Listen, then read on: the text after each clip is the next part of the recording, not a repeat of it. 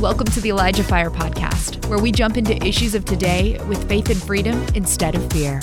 And now here's your host, Jeff Tharp. What is going on, everybody? This is episode 79. We're getting closer, guys, step by step. Getting to episode 100. We got something fun planned for episode 100. I think you guys are going to like it. And then, of course, uh, we also, uh, this is, you know, it takes a lot to run these things. And we've got myself and two other people a lot of times behind the scenes um, and so uh, I wanted to encourage you guys if you've been blessed by this and if you have even just like 10 bucks to give, we live off of the donations uh, from all of you guys. And you guys have been, uh, so many of you have been so generous to both Elijah Streams and Elijah Fire over the last year plus two years, however long. Uh, and we greatly appreciate it. So if that's one of you guys and you're like, you know, what, yeah, I can give 10 bucks, go to ElijahFire.com slash donate. That's ElijahFire.com slash donate and donate today. And thank you in advance. Um, and then thank you also to everybody who has donated. You guys are amazing. So um, I think that's it. Kind of want to just get into this because this is going to be a great episode. Um, my guest today, he's a revivalist, he's an author, he's also the co founder of Consuming Love Ministries, along with his wife, Anna Joe. And they both host a podcast called the Father's Heart Podcast. Let's give it up for my guest today, Taylor Medina. Hi, Tyler, not Taylor. I totally said Taylor. And I was like, it's Tyler, and I know that. oh, that's really good. Yeah. His name awesome. is Tyler, everybody. Welcome, man. Welcome to the show. Hey, thanks for having me. Absolutely. Yeah. So why don't you uh because there's a little bit I left out obviously about who you are. Why don't you tell uh maybe a little bit more about yourself, uh about you and your wife and uh and we'll just go from there. Yeah, man, absolutely. Yeah, but yeah, correct. Everything uh, that you'd said. My wife and I both are live out of Lexington, Kentucky. Um, so we actually pastor a church together. So it's called Trinity Life Center. So we're the senior leaders there. We also have the Father's Heart podcast um, that we're doing kind of daily. Um, trying to get it out weekly, as anyway, weekly episodes of that. Um, but yeah, I'm actually from South Jersey originally. So my wife is from Harlan County, Kentucky. So she's a she's a native here. You can um, hear it a little bit. You know? yeah, absolutely. Yeah. a lot deeper than mine anyway. yeah. But uh, but yeah, I grew up in South Jersey. Grew up in church. Uh, my my father and uh, my grandfather from both sides of my my mom's dad as well as my father's dad were both full time ministers. Um, and so I grew up in church and kind of grew up around the ministry. And so I've been doing this really. I've been a part of the church anyway my my whole life. Um, and like all preachers' kids, had my my hour of, of running and um, but my grandfather, my mom's dad had a ministry called East Coast for Jesus Ministries. And so his whole vision was kind of the East Coast for Jesus and that it would, would spread over to the West. Um, and he was the spiritual son of Derek Prince, um, A.A. Allen in the early years. And then when A.A. Allen actually passed away, he came up under the ministry of Derek Prince. And so he was raised up under the ministry of Derek Prince and really operated strongly in healing and deliverance. And um, if you look up the articles online, you know, there's articles that talk about as people would pull into the parking lot of East Coast in the, in the 90s, they would touch foot on the ground and would begin to fall out in the spirit because the presence of God, the manifest presence of God was just so, wow. so thick and heavy and just operated very strongly in healing and deliverance. And people would often bring people from two, three, four hours away um, just to be healed, just to just to be in the presence of God and and and the revival and the move of the Spirit that was taking place um, at East Coast. And so for me i grew up in church and that was kind of all i knew at church you know i actually i didn't know there was a church outside the power of god i'd never been exposed right. to anything but his power and his presence and mm. they said when i was two years old i would roll, crawl around and lay hands on people and they would be healed and walk out Come of wheelchairs and um, I remember just early on, just growing up with just such a passion and a zeal for the Lord. You know, I would raise my hands in the service, and I had a, a, a conceptual understanding of what this was, and um, and just remember just just loving, falling in love with Jesus mm. really early on. Just fell in love with him. He's just, he's all I've ever wanted since I was a little boy. And um, as life grew on, began to kind of go through an attack with my family. Um, when I was 13 years old, had my first real angelic encounter. I was actually in a car accident with my father, and the car uh, car hit us from behind at 100 miles an hour, and our car flipped 10 times end over end and caught on fire. And when it stopped flipping, he had flown out the driver's side window and got hit by another car that was going 90 miles an hour the other way. And so he had broke every bone in his body, lost four pints out of the five pints of blood your body holds. He died three times on the scene. And I remember at this time, I, I remember the car stopped flipping and I looked around and he was no longer in the car with me. Oh and um, I remember there was angels that surrounded the car and they were speaking in tongues.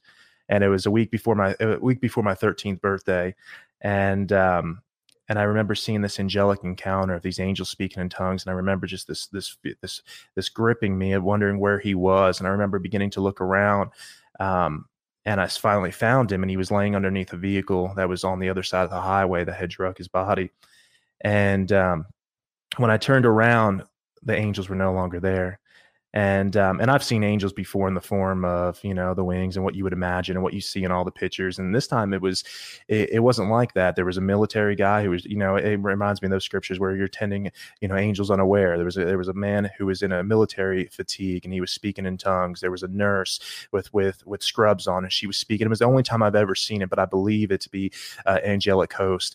Um, there was a firefighter. There was all these all these people that were dressed just like regular folks and they were all speaking in tongues. Every every single one of them was praying in tongues and reaching in. And they were there a moment when I turned around and saw my father and I turned back around, they were completely gone, nowhere to be found. Wow. And um, the car was bent back to a point at my, the windshield was bent back at a point at my face. The whole car was collapsed in, was on fire. And, uh, and I remember they had to cut me out with the jaws of life, and they said I should have been dead. And I walked away without a scratch. Didn't have one scratch on me. Didn't have one one mark on me. And uh, and through that, my father ended up being paralyzed from the neck down and uh, and was in a coma for eight months. Was in the hospital for two years. And so during this time, um, as a 13 year old kid, I it really just began to take a toll on me. I, I was living with my mom at the time, and my mom actually ended up later on passing away in a car accident as well. Car lost mm, control in the snow, hit her head on. And so I was kind of left to take care of my father and become a father to my father. And so, uh, because of the accident, yeah, we actually lost everything. I lived in a closet for seven years, taking care of him all through high school, waking up every two hours in the night, turning him.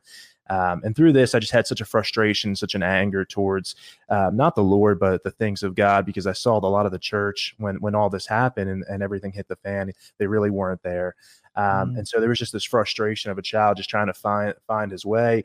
Um, and so I found found some, some of a saving grace in wrestling. I was in college sports and um, and coached college wrestling for for a little while, and um, and so that was kind of a little bit of a saving grace for me at the time. But uh, you know, back in high school, I found myself this was my saving grace that kind of kept me somewhat grounded.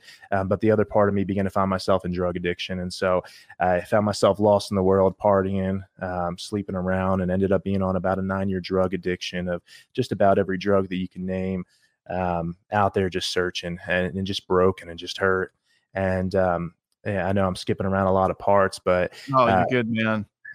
I found myself later on at 18 years old, and I ended up getting locked up in jail at 18 years old, and I was uh, locked up facing 25 years in jail for prison for a crime I didn't do. Um, and I was in prison, and I was facing 25 years.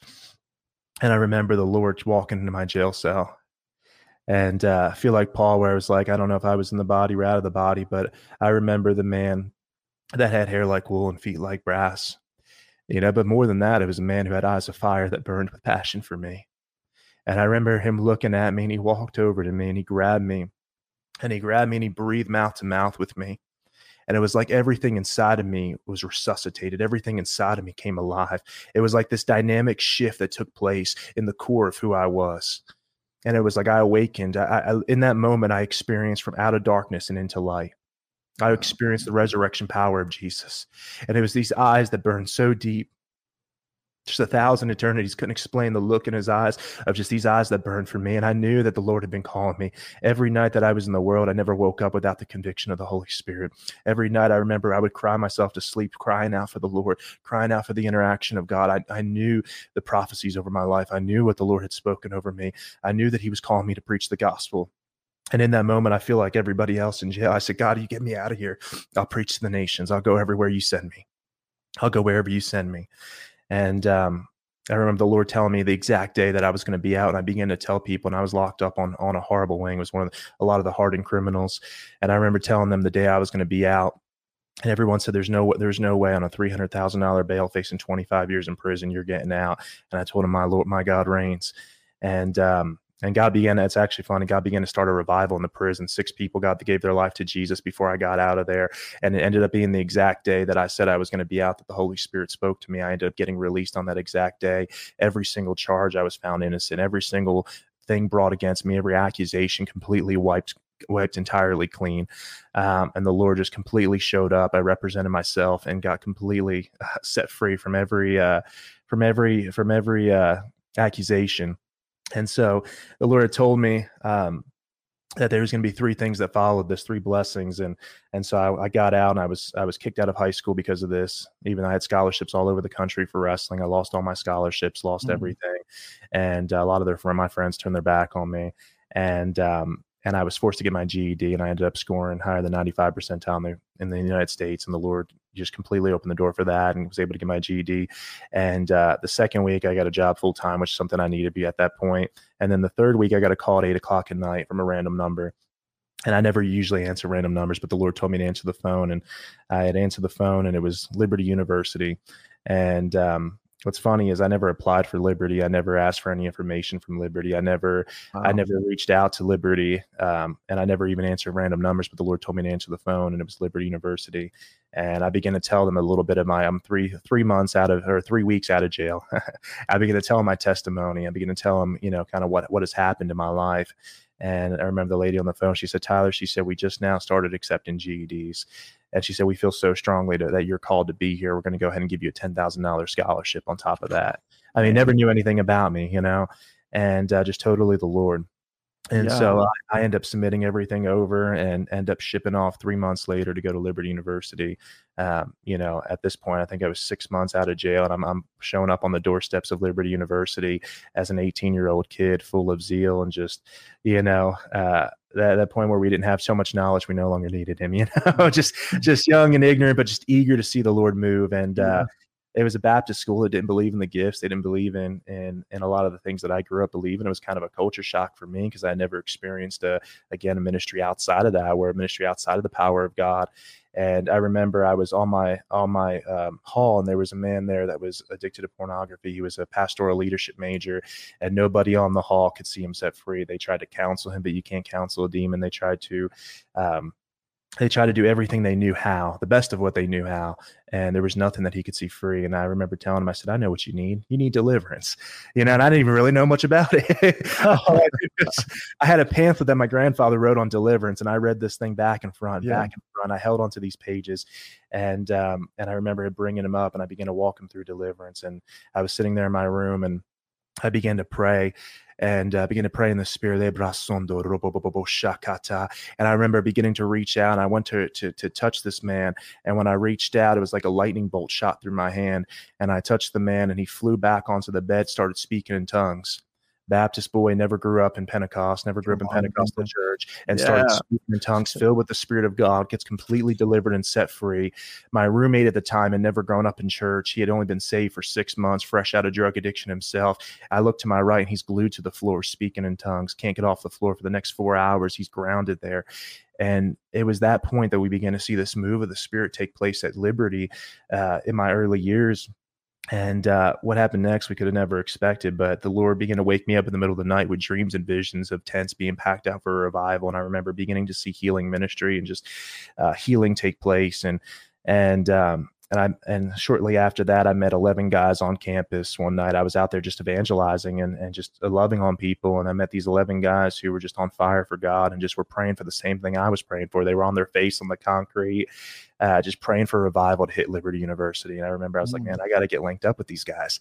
And uh, we just began to run together, and the ministry grew from from 12 people in eight months to about 1,200 people. And we did a 50 college campus tour all throughout Virginia, Indiana, all these different states, just preaching the gospel on, on, on college campuses and watching just total total transformation. And and people were walking out of wheelchairs blind eyes were being healed i mean cancer and tumors were falling off of people's body and i just got soaked with the raw power of god and and just began to just see him move in mighty ways and i was just you know i was uh just hooked on the lord and just so blessed and so just humbled by the fact that just six months prior I was out there in the world, uh, you know, an enemy of the cross. And six months later, I'm watching blind eyes healed, right. and I'm watching yeah. God, His grace and mercy, use somebody like me um, to see to see his manifest power touch the streets of mm-hmm. the United States, and um, and so it was really just a catalyst of of revival uh, and transformation in my life that would begin to branch ac- across to where I'm at now.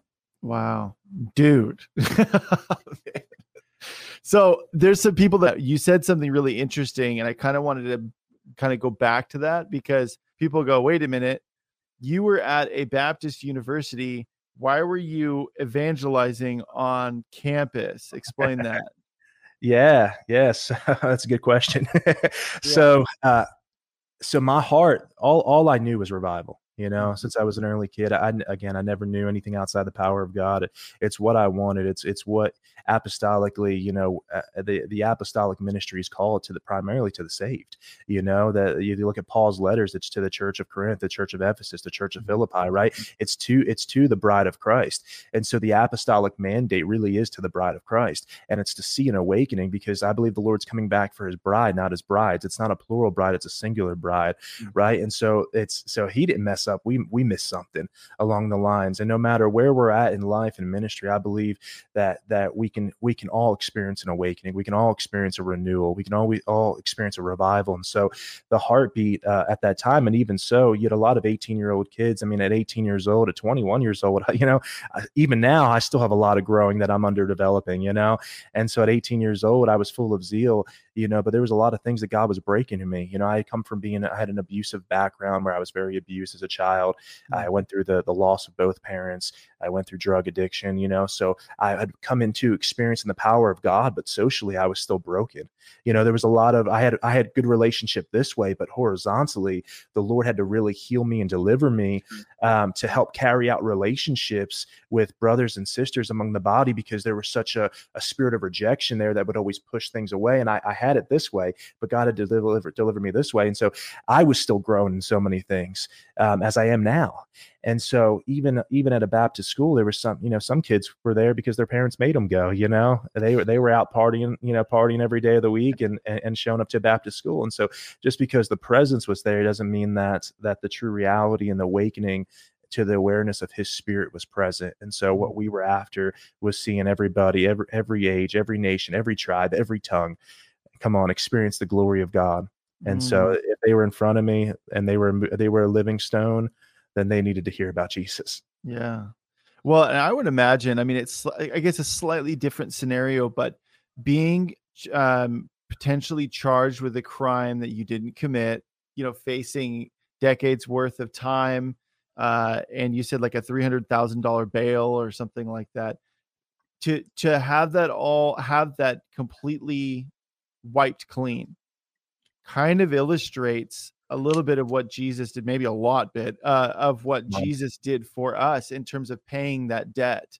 Um, and obviously, he went in our place. He bore, uh, you know, our sins on himself, right.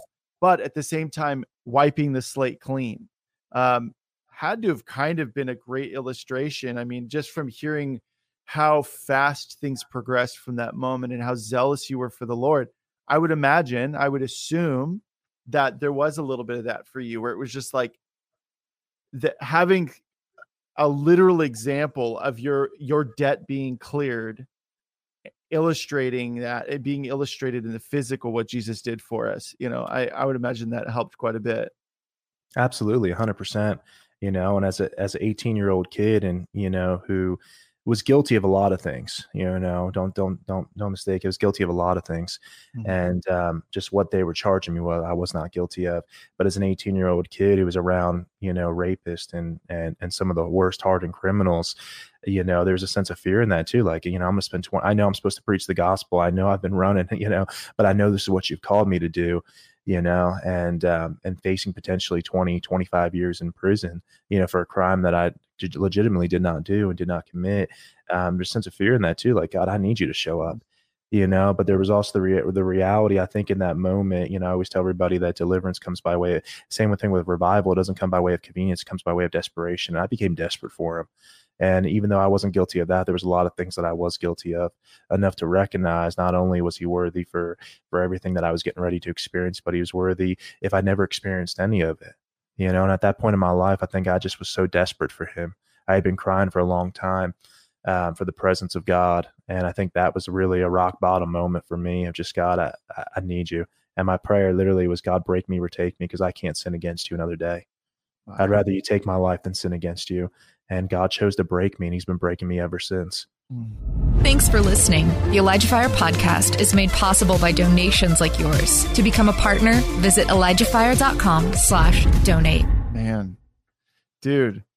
Well, and okay, so like when you like when you got in that car wreck with your dad, that that's a pretty seeing angels around you. That's a pretty like significant thing. Um was it something that because obviously you were kind of frust- you were frustrated because of the church and how they reacted to what happened with your father and not them not being there um but that experience was that something that i mean what was your relationship with god during that time? When you walked away did you k- kind of shut any conversations with god out or was there always that part of you that was like no i always believed in god still. I always believed in his power. What was that like Yeah, so the the the kindled anger was never against the Lord. I mean, uh, you know, even out there in the world, I never denied him. I never, I was, I was very, I was raised in the church, you know, and so Yeah. the scriptures were were ingrained in me, you know. And if you deny me in front of men, I'll deny you before my Father. And so even when I was in the world, even I was very popular. I had a lot of friends at that time, and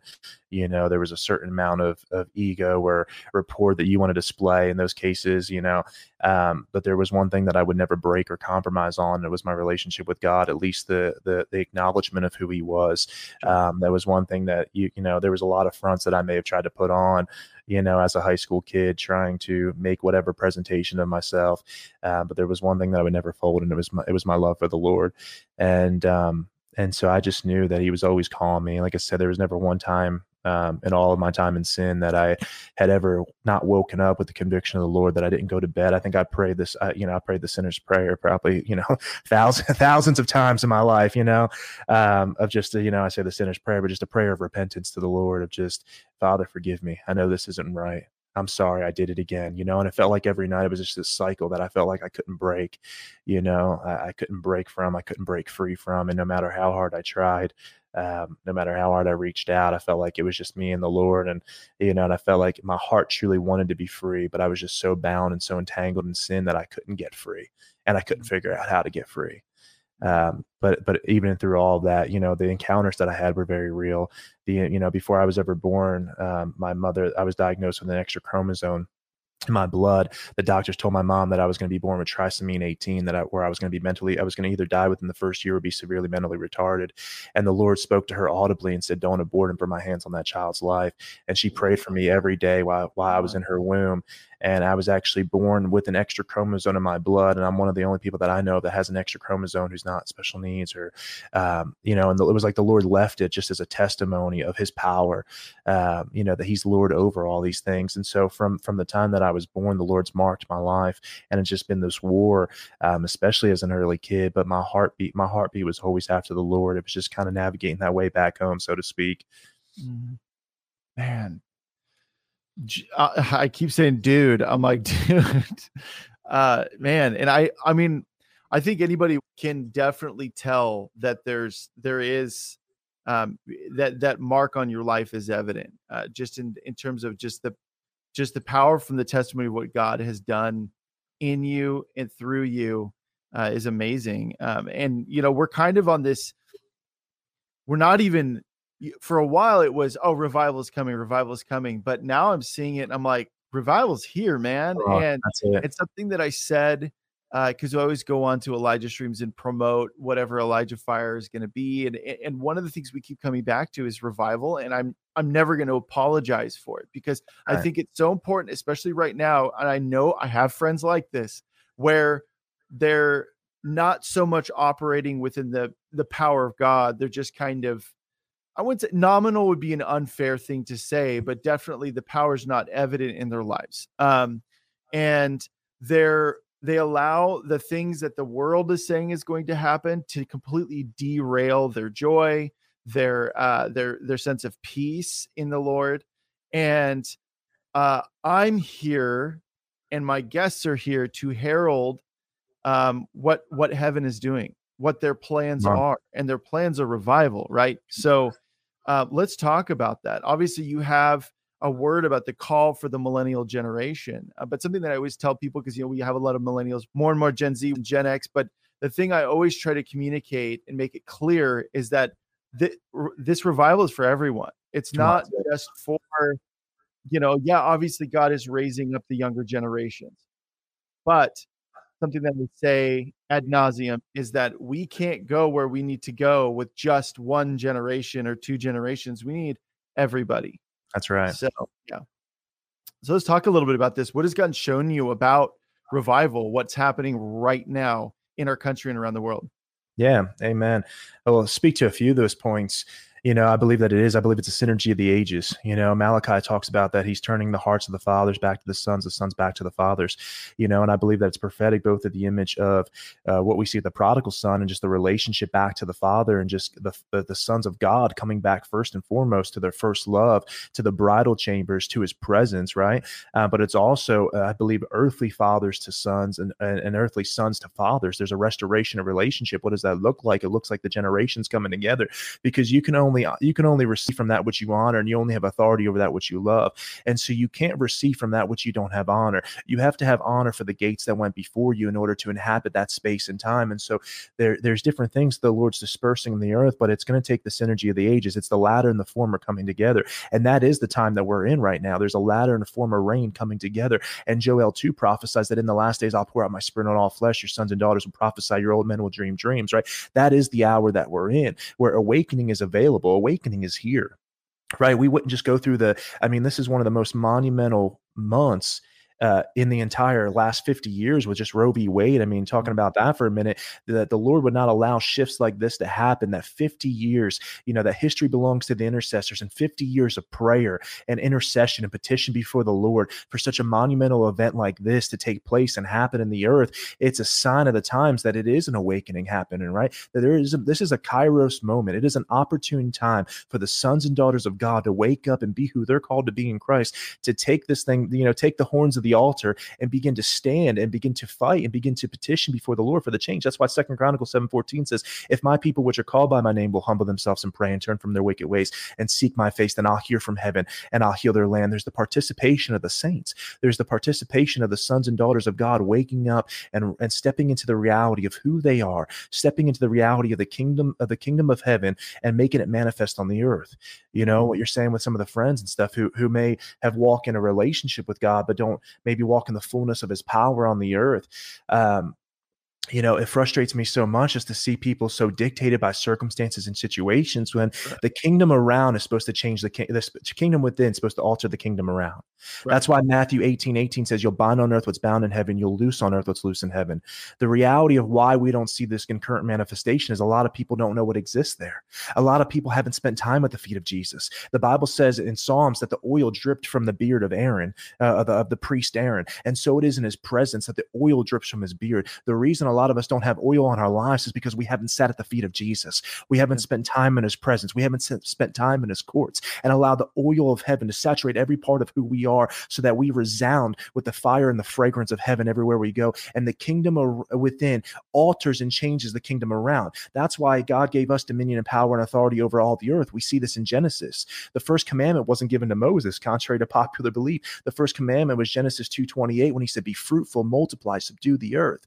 Right? And he gives Adam dominion authority. Adam comes to God. He says, "God, what do I name the animals?" And God's like, "Why are you asking me?" He said, "You name them, and whatever you name them, so they shall be." Ezekiel 37, he comes to a valley of dry bones and he's like, Can these bones live again?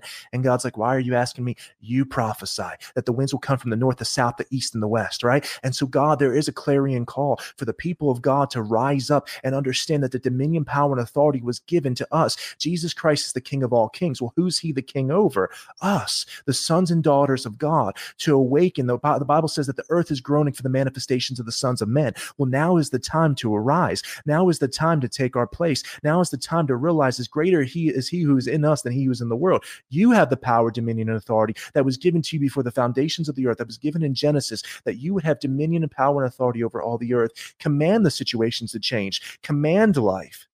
We get so Mhm. accustomed in today's church that I decree and I declare, and, I, and I, I get where it's coming from. But what if I told you that everything, every word you speak is a decree and a declaration because you are an ambassador of the kingdom of heaven and, and you have the authority. That's why he said not to let any idle word come out of our mouth, that everything that we speak is a decree and a declaration of the kingdom of God, of ambassadors of heaven.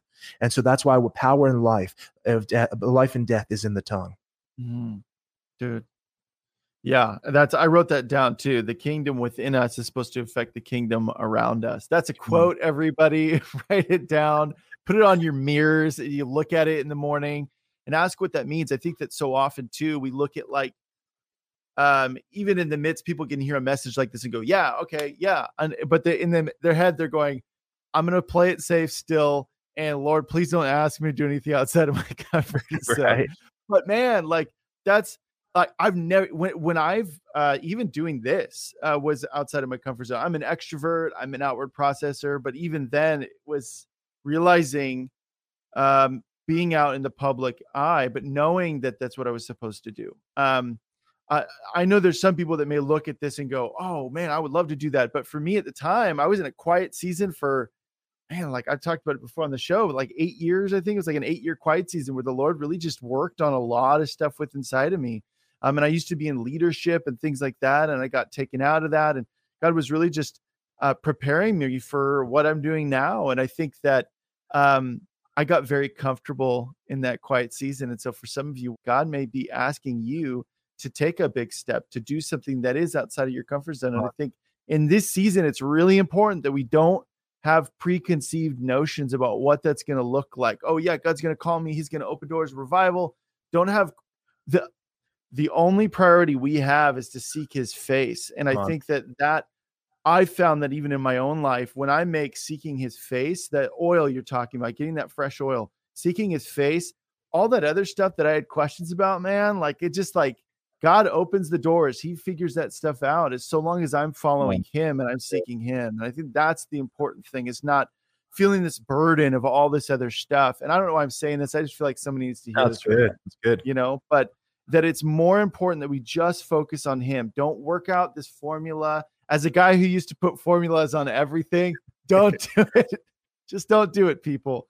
You know, so yeah, I I love this. I think this is great. Um yeah, what's it been like even in in Kentucky? Like how have you seen this this kind of playing out? What, what the Lord is showing you? Yeah, so I mean, as of recent, it's been really a strategic season for us. For for two years, when COVID happened, we really spent two years on the road, just itinerant ministry, and that's where consuming loves was love was really birth. Um, we had a school of ministry for three years. Where we have we have a real big heart and focus on discipleship, on raising up leaders. And uh, for two years, the Lord told us to drop everything and begin to travel and just begin to lift up the arms of other pastors and leaders. And so we began to travel directly around the state of Kentucky and just kind of lifting up arms in the se- in that season um, and just praying for revival revival to hit the churches and just building relationship and truly believing that this revival is going to be a cross denominational, cross segregational mm-hmm. revival that's going to reach past denominational barriers and truly pour out his spirit in all flesh. And so it was really just the cry of, of how can we help? How can we just, you know, And we just wanted to be there to be a blessing. And so for the last two years is what we really began to just lay the, the groundwork and the foundation for where we believe that God was taking not only us, um, not only the state of Kentucky, but also this nation, because we believe that revival is our portion you know and everything that you're saying is is so true. John 12 32 said if i be lifted high i'll draw all men unto me. And so the cure is not more programs and formulas like he said. It's if if he be lifted high he'll draw all men unto him. And when we behold the lamb the bible says we're taken from glory to glory to glory you know? And so i kept telling everybody i said a lot of people talk about glory to glory. I said they, a, lot, of them talk about the glory, but very few people focus on the word in between, which is two. I said, so what if you're just in a season of of two? What if you're just in a season uh, from glory to greater measures of glory, and you're just in that season of transition and process? And so God does not do any, you know, God God does these things and allows these things, but it's the setting up for what He's pouring out, and that's why we're starting to see these strategic shifts that are beginning to take place. Um, but I also believe that that God shakes the tree. Uh, I believe that it was also a season of shaking, I should say, um, where God was was reclaiming the foundation. You know, Isaiah 58 says, "I'll call you to be repairs of the breach, restores of the ancient paths in which to dwell." Well, in order to rebuild a breach, you have to find, first find the breach. And, and, so I believe that God was really beginning to show breaches within our own camp, um, meaning the the big the big church as a whole, um, and also just in our own hearts. And so I think it was really a, just a season of of searching the heart, um, just individually, but also corporately, and just repairing the breach in the in the army of the Lord. We're beginning to set lay the proper foundation for where we were going, the direction of the church. Um, and just kind of setting up up camp for what the Lord was getting ready to do and getting ready to pour out. And so mm. um, that's really what it's been for the last two years. And then right now we've just been in a season of really just focused on focused discipleship, um, just deliverance, just healing, just training the people, and just kind of readying the hearts of the people for the growth. You know, you mm. sow in the direction you want your heart to go, and so we're just kind of sowing for the for the for the outpour that God's getting ready to pour out. Mm. Uh, the thing that's been so amazing about what God is doing with this is number one, it's not one figurehead that's being spirit you know spearheaded by one group. It's it's everybody and then it's even like those people going to those meetings are going and like oh we can do that. Let's just uh, we want to see god move. Let's do this. And god shows up and i think that it's been amazing to show that like this is about god. This is about his sovereignty. This is about his glory not ours. And so i love seeing that. I mean this is happening all over the place That's all right. over the world all over the country. And um and also the the thing that gets me the most stoked is the multi-denominational just god's just like forget it let's just go and I, that has been the thing that has been so amazing and one of the, i had a great conversation with my mother-in-law over the weekend and she was talking about she said you know my generation i really feel like we were we were we had a lot of different groups that were very focused on the word. She's like the word is great you know but they were just so so focused on the word um, and then the the Pentecostal movement happened, and they were, you know, some of them kind of had their heads in, in, the clouds. And I'm not knocking the the Pentecostal right, right. movement at all. Um, but she's like, what I've noticed about the younger generations is a melding of those two movements, where you have the power of the word, but you also have you know moving in god's power and obviously there were pockets of because there's people well my church we were totally both those yes right. but i'm talking about on a large scale where it's like you're having you know you're um and that's why whenever i see like any kind of a a pastor who maybe i respect uh but is a cessationist I mean, I just pray for him all the time, man. I'm like, I, God, just give him dreams, give him encounters, yeah. like, because that's what that's the business that God is about, and that's what He's all about right now. And, and we're gonna see that increasingly. So it's not just like, oh, this is nice. It's like, no, get ready. It's Come gonna, on. It's just gonna keep ramping up. Uh, and it's just, man, it's such an exciting time. Like, so exciting. So hey. yeah. Amen. It is, and, and and my heart believes that too as well. That it is a collaboration. You're right. It's it's you know there was definitely different pockets and we have to honor them right we have to honor toronto we have to honor sure. browns we have to honor these different moves of the yeah. spirit this outpouring of the spirit you know and, and i look at it and i think i have a different perspective the, the older i get and the and the more that i grow in the lord i begin to have this different perspective um, we're realizing that generations just did the best of what they knew how with the time period that they had and they were experiencing revolutions and, and new revelation of god right and they were just running with that revelation and it was awesome to see god manifest in that way you know but it but it began to begin to lack in one area or the other, right?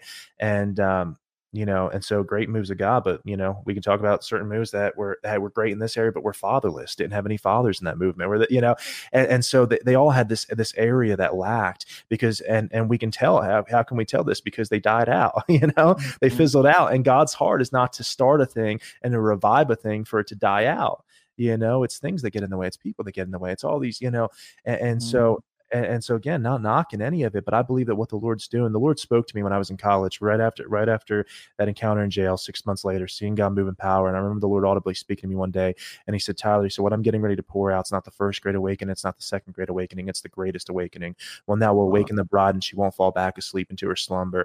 And I remember it shaking me to the core, and I've been prophesying that for the last ten years that it's that it's going to awaken the bride, and she won't fall back asleep into her slumber. That the runaway bride's coming back to the altar to finish what was started to finish mm. what was started. And I truly believe that the revival we're in, um, you know, no man knows the time nor hour. I know we're getting, I know we're closer than anyone's ever been, right, to the return of Jesus. Uh, and I don't know if this revival lasts 20 years, 30 years, 40 years, 50 years, 100 years. You know, I, I know that I'm going to try to see as many souls saved as I can. you know, I'm not waiting for him to capture me out of here. I'm going to see as many souls saved as we can until the glory of God, until God comes back, right? But what I believe is that this last revival, which I believe we're in now, I believe we're experiencing, I believe it is a generation, right, that's spearheading this. Um, that it's not just for one person, but it's for a generation to inhabit. That's what that's what's so amazing is it's not just one or two people; it's for a generation to inhabit.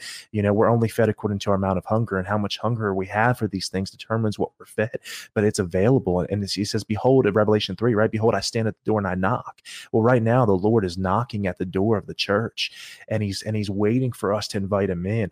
And I believe that we are on the precipice. The scales of justice are tipping, the prayer bowls of heaven have filled up for such a time as this. And we are truly on the precipice of the greatest outpouring of the Spirit that the earth has ever seen. What truly will be dena- uh, denoted as what no eye has seen, no ear has heard, what's getting ready to take place in the earth.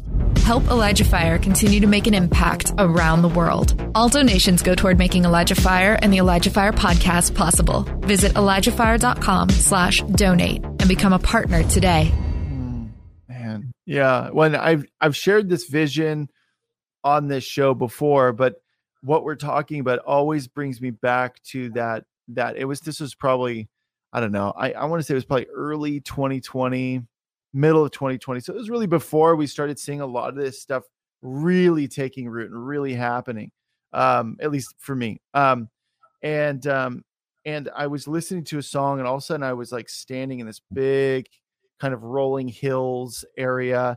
And I looked down and I could see the dirt was rumbling. So I bent down and I started looking at it. And then all of a sudden I look, I could feel commotion on my left and my right. So I looked around and I saw uh, in in my head, I heard the armies of the Lord. And it was all these different units, these different pockets.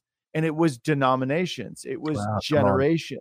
And they were all the important things, they were all facing the same direction. They were all in one accord. And and really you looking at these different units, denominations or generations, well, when you have different units within even just like a medieval battle, right? You've got your archers, you've got your swordsmen, you've got your pikesmen, you've got your cavalry, you've got your guys operating siege engines, and and you have all these different units that specialize in something, and the them together make them strong. Them together make them efficient. And I think that instead of looking at, well, you're doing this wrong, you should be doing this, looking at the areas that God whatever movement God birthed, where they they did do some things right, like you were talking about, looking at those things and going, great, okay, but we're all God intends us to all be of one body and coming together, experience, knowledge, all these things coming together to make us strong and, and into the singular bride, like you were talking about. It's huge. Come on. So yeah. good. So good. Yeah. I love that. Yeah. So let's talk about what uh, I see a note in here about restoring the tabernacle of David. What's that about, bro? Man, come on. We can we can go a lot on that. Yeah. you know, the Lord uh the Lord had told me that that in this hour, and I was just you know uh, just sitting there with the Lord and praying with the Lord, and the Lord began to just kind of uh, just dropped some some just nuggets in my spirit of what he was doing in this hour and what I felt like he was causing a, a, shift in this hour. And one of those things was the restoration of the tabernacle of David, you know, and knowing that the tabernacle, uh, we, we know it for worship, but it was much more than that, you know, it was such a monumental time in, in that period to experience that David began to experience a, a degree of presence that some would say is really ahead of his time. And remember before that, the ark was with the tabernacle of Moses, where would be the tabernacle of congregation for, for 40 years until uh, till David begins to build up on Mount Zion and Jerusalem, the the tabernacle of David. And whereas before only certain clergy were uh, were able to step into the presence, now what was established was for all to be welcomed. For all what we're talking about, team ministry. I believe we're in an hour of team ministry like nothing we've ever seen before. I believe this the the, the era of family. I believe we're stepping into two eras: the era of family and the era of kingdom and kingdom is family. And I believe it's the the collaboration of both. I believe it's the understanding of kingdom power, but it's also the understanding of family and truly coming together of, of a family like never before. I believe that God's dealing with. I know I'm coming off now, but I'm just speaking prophetically of what I hear that God's dealing with the orphan spirit in the church because no matter how bad an orphan wants to celebrate family, it always comes under the eyes of the spirit of, of competition because they're so used to trying to get picked and trying to get the attention. Um, but the, the, the Bible says that we've all been given the spirit of adoption by which we cry out, Father, and God's dealing with the orphan spirit in the church, and He's bringing the restoration of the family unit, and He's bringing the restoration of family, and we are stepping into the age, into the era of family and kingdom. Amen. But um, with the tabernacle of David, it made a, it made a way for all to be available for for all to worship. You know, whereas before it was sacrifices of animals, he made a way for sacrifice. His sacrifices were of praise and joy and thanksgiving. Right, Psalms 100 verse four says, "I enter his gates with thanksgiving, I enter his courts with praise." And so it began to break open a dimension of worship um, that wasn't just the priest or the clergy; it was for all to experience the presence of God.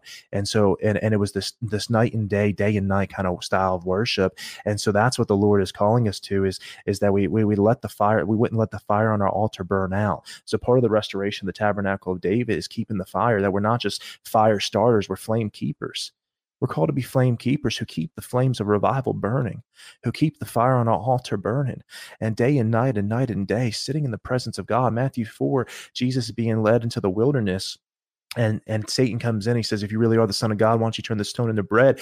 And Jesus responds and he says, "Man can't live off bread alone, but by every word that proceeds out of the mouth of God." And what he says there is not the logos; it's the rhema.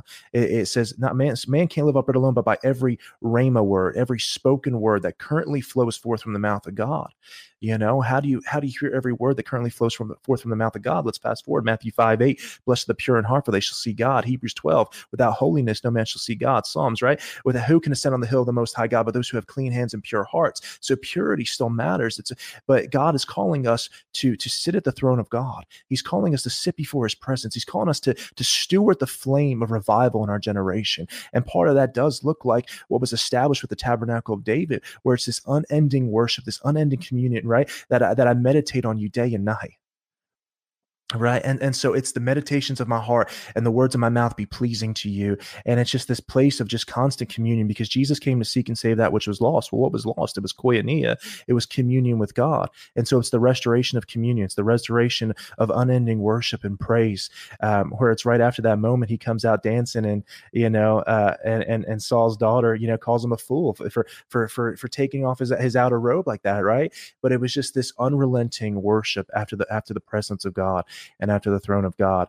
Um, and so I, I, believe with that that the Lord is calling forth the restoration of the tabernacle. Actually, Amos 9:11 says that I'll call you to restore David's fallen shelter. It says, I'll call you to repair its broken walls and restore its ruins and rebuild it as it used to be. And so I mm. believe that that's what we're stepping into. And it was also a place that hosted the glory, mm. right? It was a mm. place that hosted the glory of God. And so I believe that that's what the Lord's doing in the earth right now is he's calling up a true Davidic bride who will worship him in spirit and truth, who will let the fire on their altar not burn out. You know, we've traded uh, somewhere along the lines, we've traded our altar for monuments. What's the difference? Monuments are made of man's accolades, but a, a fire only falls upon the sacrifice, and altars where the sacrifice is. Mm. somewhere along the line, we removed our sacrifice, but the sacrifice is the bloodshed. Yeah. And it's getting and God's and God's calling us back to the altar of intimacy with Him the altar mm. of presence to establish this night and day, day to night communion, and allowing the the the fire on our altar not to burn out. Mm. So, what would you say to people that maybe they maybe they're not in leadership, but maybe they desire this for their church body, um, and maybe maybe their leaders aren't quite in, in alignment with this yet. They don't quite get this. What would you what what would you advise to people that maybe find themselves in that position? Yeah. So those who have eyes to see and ears to hear, let them hear what the Spirit's saying, right? And so there's a reason why the Lord is is activating you. There's a reason why He's pulling on your heartstrings. You know, we're, we're all called to to to steward uh, to steward this, right? You don't have to be just a, pure, a preacher or a leader to steward revival. You don't have to be a, a preacher or a pastor to to go out and evangelize. The Bible says we're all called to the work of an evangelist. You know, and if there's a stirring in your heart, the greatest role that you could have is is that of an intercessor. You know, Joseph Joseph had this dream and he said the moon and stars will bow down to me he was right in what he saw he was kind of premature uh, in the manifestation that calling. And sometimes what we see is not just a, a, direct call to go out and call out everything we see in somebody but the greatest call is that of an intercessor the greatest support you can be is to be an intercessor to those around you because you believe in the vision the heartbeat and god's the one who establishes leaders. God's the one who establishes kings right? And so there was leaders that were placed in your life for a reason. And you know even nathan comes to david and we know that that god literally decides to call the lineage of jesus and call Jesus his only son, you know, his son, the son of David for all of eternity. Such a uh, just such an honor that was bestowed on him. But we know what the lineage of David looked like. We know what we know what David went through. But yet David's having this encounter where he's where he's becoming blind and he's and he's not seeing what the, the sin that's erupting in his life. And then the prophet Nathan comes and he doesn't even understand that the story that Nathan's telling is about him. And so sometimes we have to understand that that the the Bible says that the thief comes around like a roaring lion seeking whom he can devour right and so none of us no matter i remember hearing bill johnson said i'm 10 seconds away from a failure at any time and this is bill johnson right pastor of bethel and he said i'm 10 seconds away from a failure any time. Reality is is no matter no matter who we are whether we've been with him for 10 years 20 years 30 years we're all susceptible to failure the moment we stop beholding him. Peter's walking on water and the bible says when he looks away he begins to sink excuse me and and and so the moment we stop looking at him we're in danger. That's the that's the real reality guys is that you know for so long the church said that he's my he's my my my my crutch right? But reality is is he's my stretcher he's my he's my wheelchair. I'm not just a little handicap without him i'm i'm completely handicapped without him. Yeah. He's the centrality of our entire beings. He's he's the moment i the, the reason i rise the reason i you know the reason i get up in the morning is, is because his mercy finds me every day Mm-hmm. And so reality is is is no matter who we are, we're all susceptible to failure apart from him. It's it's total dependency on him. The Bible says that in my weakness he's made strong. What's that mean? It means reality is is every area I boast in my own strength, I negate the power thereof. When I come to the end of my own strength, I can truly receive his. That's why Paul at the beginning of his ministry said, I'm the chief of apostles. Right? Halfway through, he said, I'm the chief of sinners. By the end of his ministry, he said, I'm the least of all. And what he began to realize was that in his progression was in his degression was his progression. As mm. he decreased, he increased. Mm-hmm.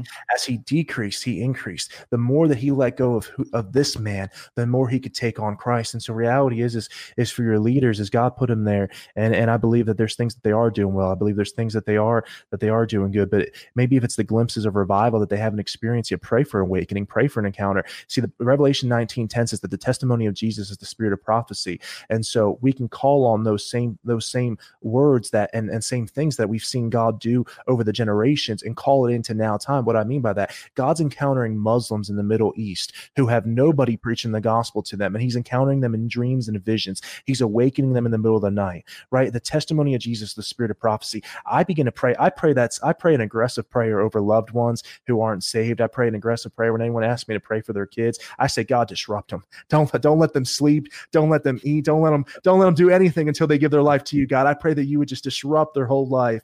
Um, you know, make it miserable. The annoying God.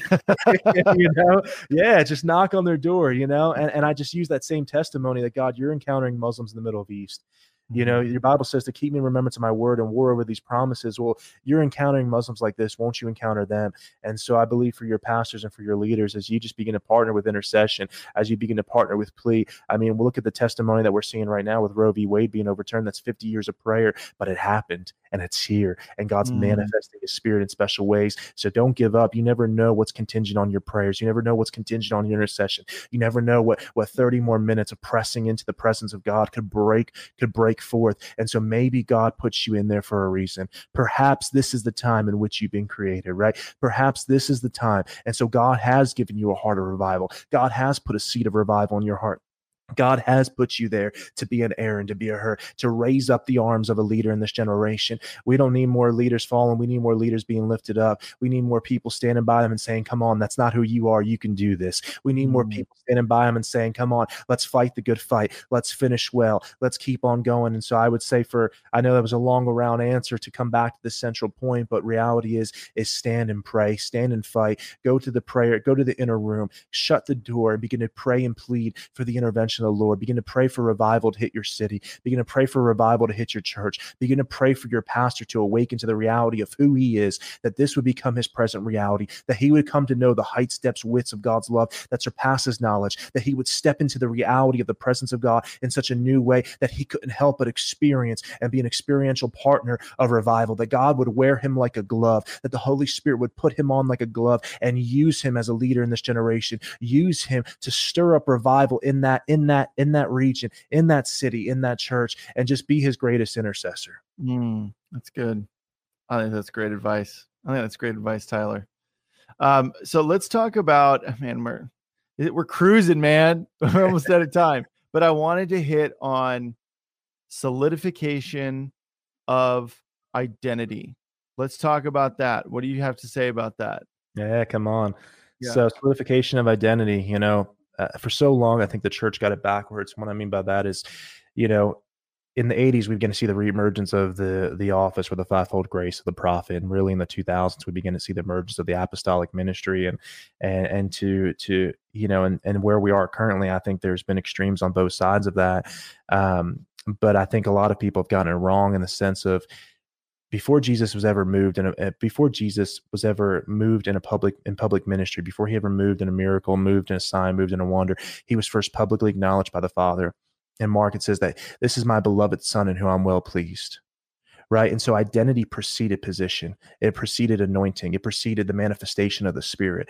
And, and so my my whole heart in that is that God is solidifying identity for so many people. We've learned position, where we learned uh, apostolic grace, where we've learned uh, our, our, calling before our true identity in Christ. And our first, our highest calling is that we're sons of God. You know, when Elijah, the last thing Elisha does before he's getting taken up in the chariots of fire is he throws down his mantle. Why? Because his mantle's not needed for where he's going. It was only needed for the earth. We don't enter the throne as an apostle, as a prophet, as a pastor, evangelist, teacher. We enter the throne as sons. Mm right? And so the fivefold graces is God's government and governance and order on the earth, but it's not needed for where we're going. It's needed for here to establish the kingdom on earth as it is in heaven. And so I believe that for for people even just outside of that, just in, in every role of just ministry, is that God is reestablishing identity, the beloved, the our identity in the beloved, that that really is your highest calling, is just to be a son of God is to just know that you're loved deeply by the Father. And that precedes all things because you can get miracles, you can get signs, you can get wonders and not have Jesus. You know, but if you get Jesus, you get it all. He said, These signs and wonders follow those who believe. If you get him, you get it all. If you learn to step into the place above second heavenly warfare and you just step into the presence of God, above powers and principalities, above rulers of wickedness, above all these things, right? A snake doesn't fight, an eagle doesn't fight a snake on the ground. It brings it up into an atmosphere that's not conducive for its survival, right? All you have to do is come up higher. And as you step into the presence of God, all these things can't help but to follow because you bring heaven to earth. That's why in Acts 5 16, Peter's walking past Jerusalem and it says that his shadow was casted upon the people. Everybody who was lame, everybody who was crippled, everybody who was disease ridden, right? They were all completely healed, delivered, and set free as just his shadow was casted upon the people. Why? Because the closer you get to the sun, the bigger your shadow. And he was just walking, it wasn't just Peter walking past Jerusalem, it was Peter and Jesus walking hand in hand.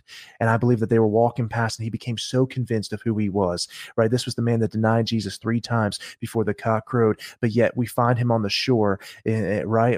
Chapters later, we find him on the shore with Jesus, and Jesus says, Do you love me? Do you love me? Do you love me? Then feed my little lambs. Do you love me? Right. And he's reiterating this identity. When he finds Peter, it says that Peter was out there fishing right doing the thing that he once did the very identity that jesus brought him from. And what he did was when he when he realized that it was jesus uh, i love that part uh, uh where the uh, that passage where it says that when he realized that it was jesus he tore off his garment he tore off his outer coat which in that day represented your identity. What you did meant equaled who you were and so the i remember that's just jesus the carpenter's son right it was your what you did associated your identity and so here he is going back to the former thing in which he in which he once did. And Jesus comes on the shore. He realizes Jesus. He rips off his coat, which represents his identity, and he runs out to the shore. And we see this reconciliation, this restoration. And I believe that in that moment, he became so convinced of how deeply loved he was by Jesus and of his identity in Christ that when he's walking past Jerusalem, he's not looking at what's around him. He's so focused on the Son of God. He's so focused. He's like, man, I'm not letting eyes off you again. I'm not looking mm-hmm. away again. And I believe that it's just Jesus and Peter walking hand in hand. And I believe in that moment, a chasm of time and space collided and heaven met earth. And so I just believe it's so uh, so important and so potent in this hour for us to understand who we are. You know, the biggest identity theft is happening right now in the earth. We see it all. We see it all with the with the LGBT agenda and everything that's being driven in the schools, um, from from young to old. You know, YouTube, all these things. I mean, eh, kids' games. I mean, it's everywhere. It's these agendas that are trying to be inflicted in such a war on identity. The biggest identity theft is happening right now, and it's mm-hmm. towards the sons and daughters of God you know and it's men trying to be women and women trying to be men and reality is is is is we need more men to rise up and put calluses on their hands in this hour. We need more men to understand and be men and, and but the lord told me he spoke to me the other day and he said tyler it's more than just the identity on men and women. He said it's after the position and seat of mothers and fathers. Mm. And it goes back to bringing a full circle to the beginning of this conversation is that there's need for mothers and fathers. There's a need for the mm-hmm. generations. And so it's so much bigger than that. And I believe that what God is doing is resolidifying our identity in Christ.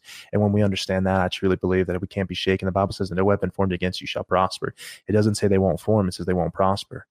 You know, that's why when things wage around me, I, I don't really pay attention to them because I know who I am. I know the call of my life. I know that the blood of Jesus speaks a better word than the blood of Abel, right? I know these things that, that I find in his word, and that's my identity. That's my truth. That's my present reality. So these things may go around me, but they can't shake shake who I am because at the core, he's the he's the anchor of my soul. And so I believe that the Lord is solidifying the, our identity in Christ so that we can move forth in this hour with boldness. We can move forth in this hour because he's more concerned with longevity than he is. Uh, he's, he's not concerned with people who are going to rise up and fall. He's looking for people who can endure to the end. Like what you're hearing? Help us continue to make Elijah Fire and the Elijah Fire podcast possible. To get behind this ministry, visit ElijahFire.com slash donate. Now, back to the show. So I want to go back to something that you said. Uh, really quick because it's something that I always try to point out whenever anybody says something under the influence of the spirit and they say it. You mentioned uh, kind of a restoration of fathers and mothers, but also people picking up the mantle of fathers and mothers. You basically said something similar to that. Can you talk just a little bit more about that? Uh, because there are some people that fall into that category maybe they're in the baby boomer generation or even the tail end of the Gen X.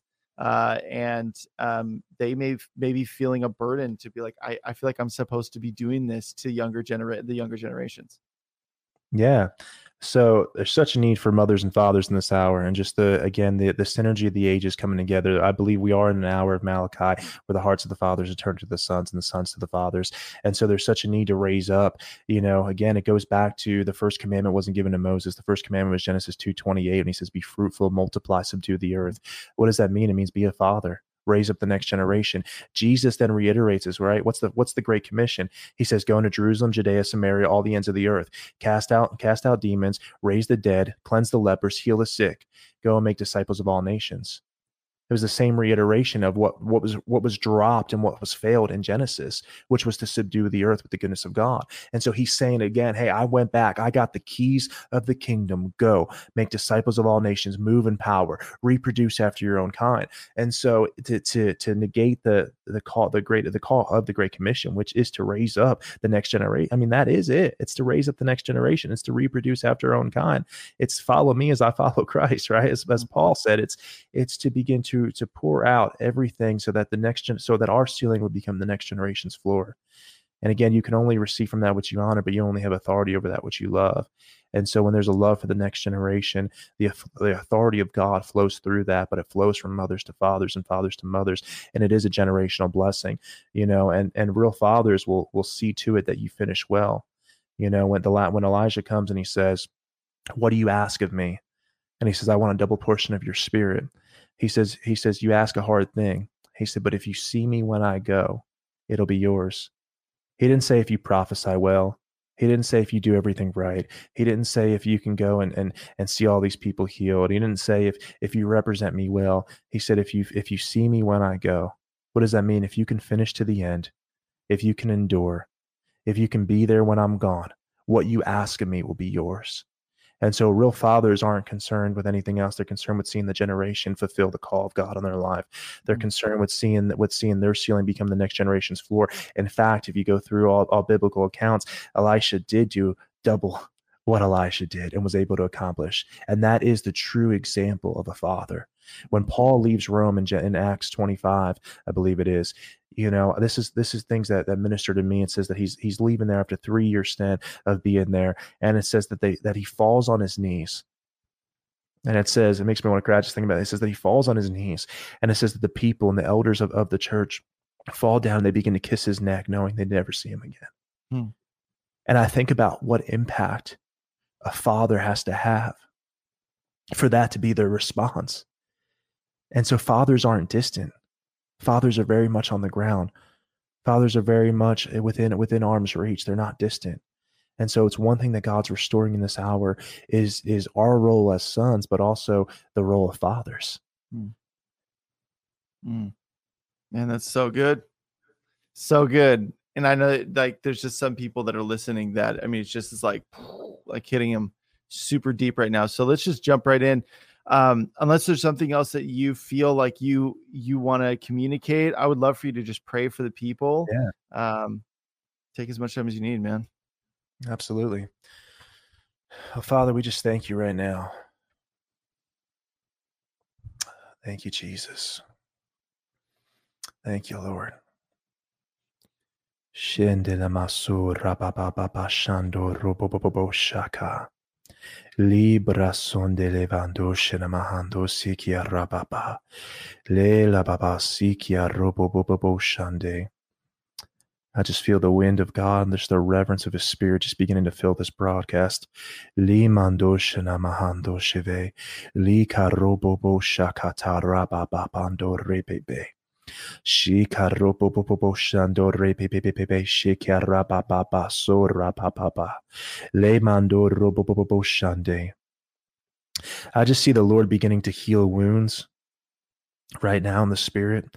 I just seen him. I just saw the sword in the spirit, and the sword was on fire. And I saw the Lord just beginning to just to to to put it on your wounds, the wound of a heart. I just saw a heart in the spirit, and I saw the Lord taking this this sword of fire, and He was touching it to this wound, and it was like He was uh, cauterizing this wound uh, of the heart. And I always say this: the same sword that cuts is the same sword that heals.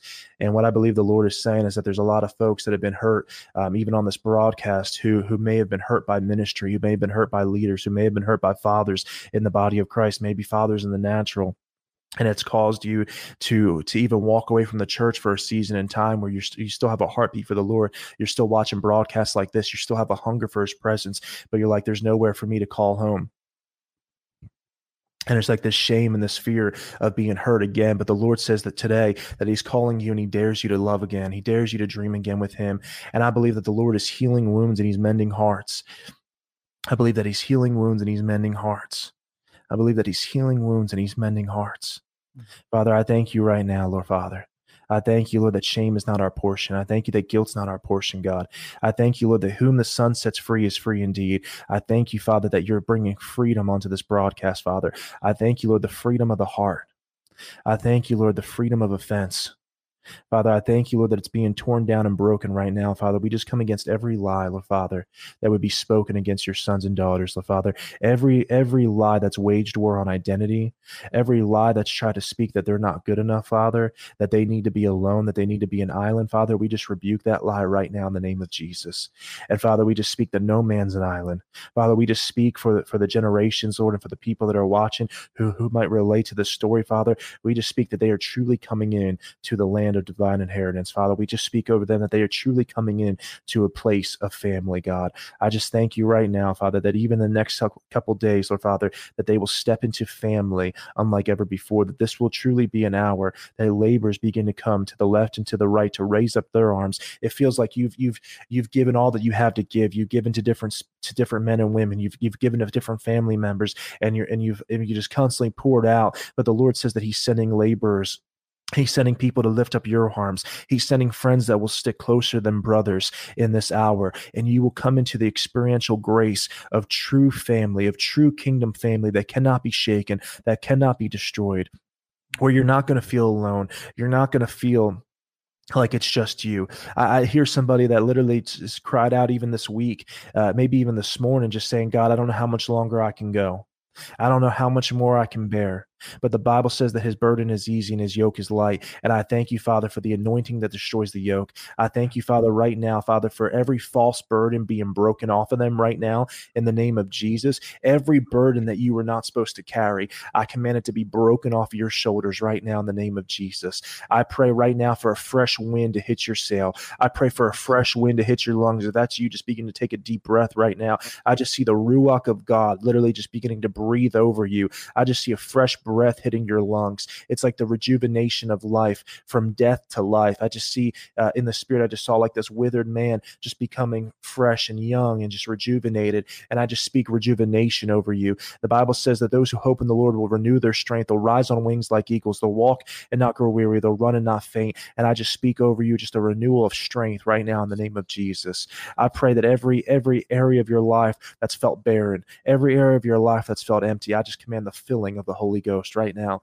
in the name of Jesus. In name of Jesus, I see a fresh baptism of the Holy Ghost.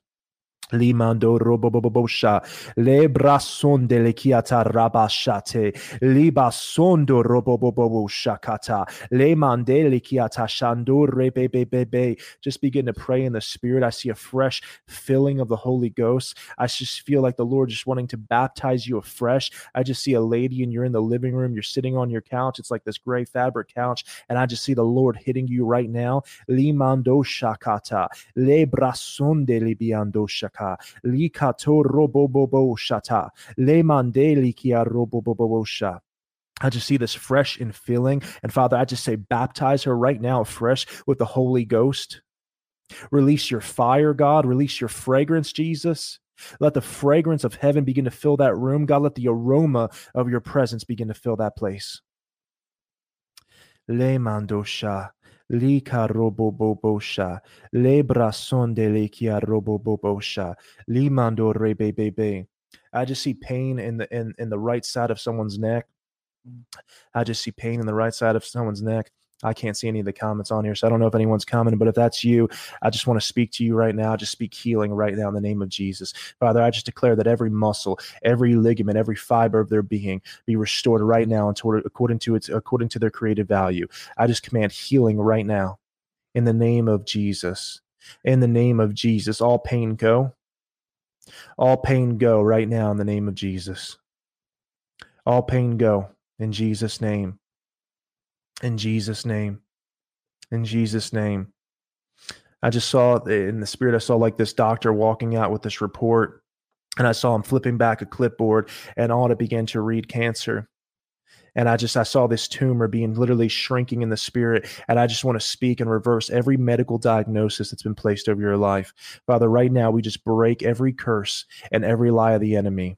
We renounce every assignment of the enemy. We renounce every every word curse right now in the name of jesus. Every false diagnosis father we break its power and father we just declare the word of god over their life that the blood of jesus speaks a better word than the blood of abel. Father we just declare right now that every muscle every ligament every fiber of their being is real realigning right now according to the word of God. We break its power. We break the power of agreement, Father. We cancel out every demonic assignment and we release generational blessings right now. We release generational blessings right now. We release generational blessings right now. Shando robobobosha. Le mandele karobobosha. Librande bando sheve. Shika robobobosha. I want to speak to ministry leaders. I just feel like uh, there, there's just this weariness, and I just feel this the, the spirit of heaviness, uh, uh, just with leaders in ministry. And I just want to speak to you, just encourage you uh, that you will see the goodness of God in the land of the living. I want you to hear me. You will see the goodness of God in the land of the living. You've been sowing, you've been praying, but the seeds, the, the, the tears that you shed in the last season, are going to water the seeds of revival that are springing forth in your life in this season. So don't grow weary in well doing because you will reap the harvest. You will reap the harvest. The spirit of heaviness is being broken now in the name of Jesus. Every false burden is being shattered and destroyed in the name of Jesus. And I want to encourage you that you will see the goodness of God in the land of the living. There's dreams and visions that the Lord's given you that have been put on a shelf, even dreams that 15, 20 years ago for some folks. Mm-hmm. That may be dreams that you even forgot about. But the Lord says it's time to take them off the shelf. It's time to dust them off. It's time to rem- remind him of those words. Again, the Bible says to keep me in remembrance of my word and war over those promises. It's time to bring those to the forefront of your mind because I want to tell you that there's words that God spoke that you are going to see come to pass in this next season. There's words that are going to come to pass that have been sitting on a shelf dormant for years, but there's an activation even right now in this broadcast where the Lord is breathing on these dreams. He's breathing on these visions. He's resurrecting old dreams and he's bringing them them to life in the name of Jesus. in the name of Jesus. Mm. In the name of Jesus. Father, I thank you for the unisons. Father, I thank you for the unisons and the unity of the Spirit.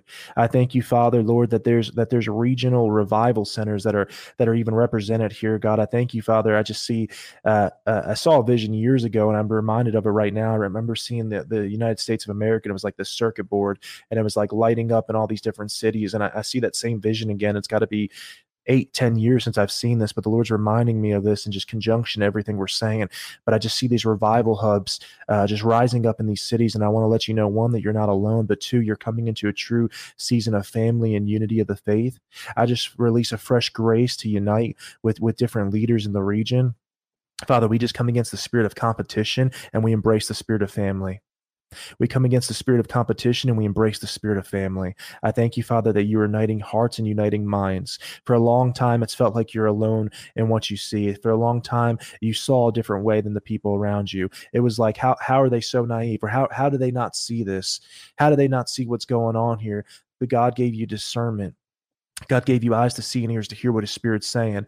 And it was to pray for the breakthrough that's getting ready to happen for the breakthrough that's getting ready to to to happen. And i just believe that you've been called there and positioned there as gatekeepers in the city to unlock a gate of revival that's getting ready to take place. But there's just a uniting of the hearts. The same people that rejected you the same people that that that may have pushed you away are now going to come to you uh, because they know that hey this person gave me this word of the lord this person spoke these things and i may have denied it i may have rejected it for a season but now i'm coming into my own i'm coming into the realization uh, of his lordship. I'm coming into the realization of this is what we want. This is what we believe is the spirit of God for this region and for the city. And I just speak uh, regional unity in the name of Jesus, regional unity in the name of Jesus, because this is how we're going to begin to see our nation revive. This is how we're going to begin to see a nation set free, is as we join together unto the glory of God for the purpose of God unto heaven. Amen and for the synchrony of heaven for our hearts to be with the rhythm of his.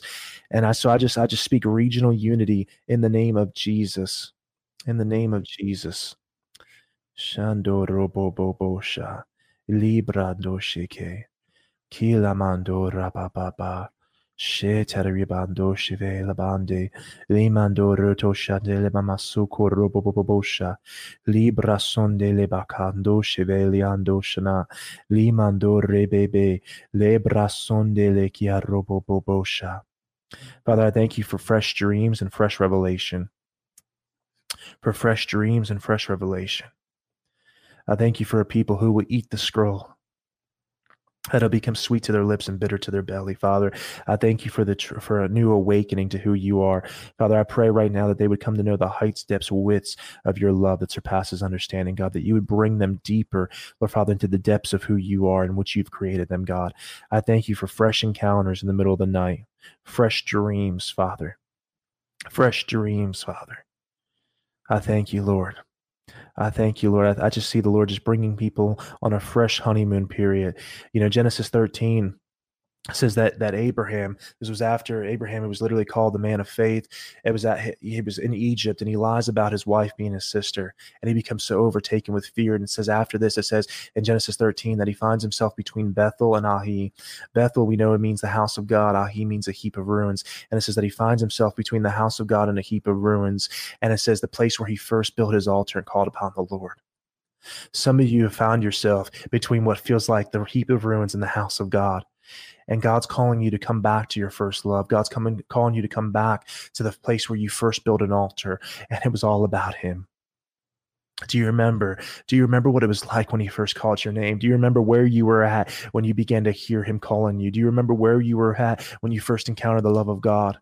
I just see God bringing a fresh remembrance to those things right now. And He's calling forth these remembrances for a reason. And He's saying, Son, I haven't forgotten. Daughter, I haven't forgotten. I haven't forgotten. There's a lady on here who's praying for her son specifically. I see a lady on here who, who raised her family in church and her son's gone away. And I want to speak to you and just say, The Lord's not forgotten. Mm. The Lord's not forgotten his promise. He's not forgotten the words that spoke over his life. He's not forgotten. Uh, I, I just see even just different ministers preaching and, and even prophesying over your son that he was called to preach the gospel. And you know this and you believe this of him, but his life right now doesn't look like it's lining up with the words and the prophecies that have been spoken. But the Lord says, I have not forgotten, daughter.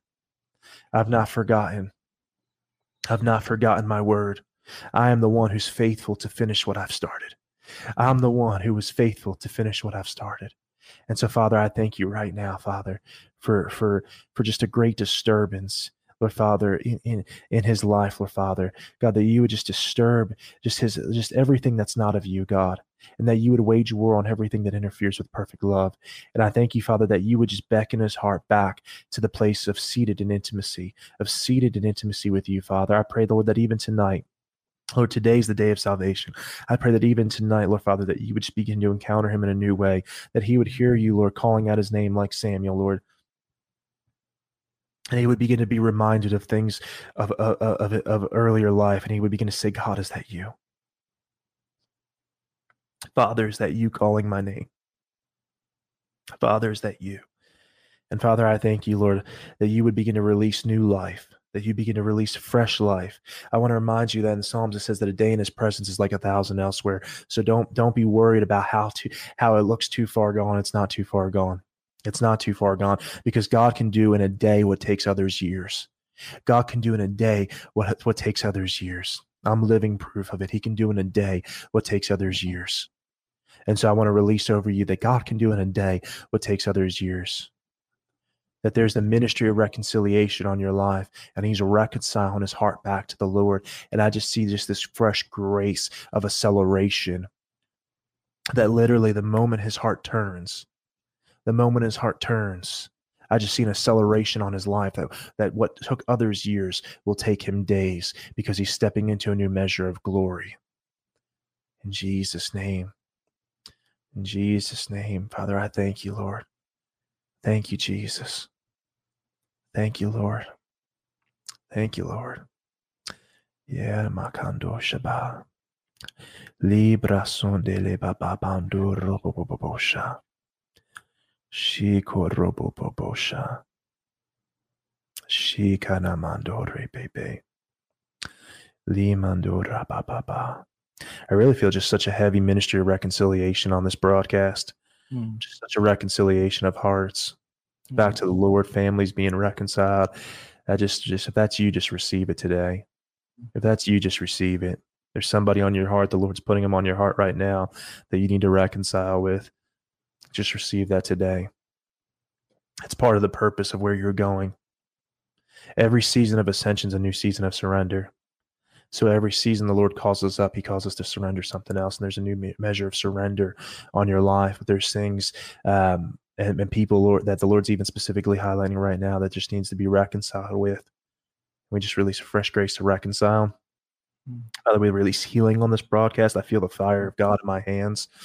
If that's you, if you need healing in your body, just begin to receive it right now. Mm. I see backs being healed. I see backs being healed. I see the lower back, specifically on the right side of the lower back. It's like your your disc. It's like the disc has been popped out of place. Le mando shaka, le brando rebebe. So, Father, I just release healing right now.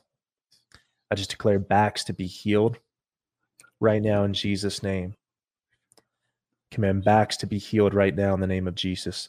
Command every disc to realign right now according to the word of God. Father, we just curse all pain at the root and command it to go. We command it to leave right now in the name of Jesus. Speak a fresh touch of your anointing, Father, from the crown of their head to the soles of their feet.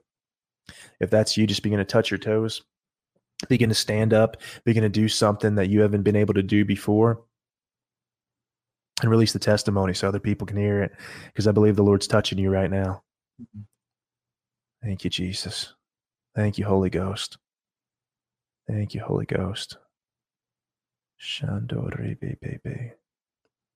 Le brando shaka. Shikia robo bobo sha.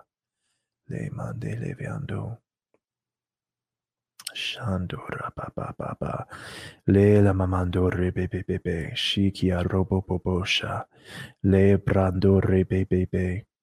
Shindile makando robo bobosha. Le karobobobosha. I don't know if there's a Matthew on here, but I kept hearing the name Matthew. Matthew, Matthew, Matthew. Matthew. I have a word for our Matthew.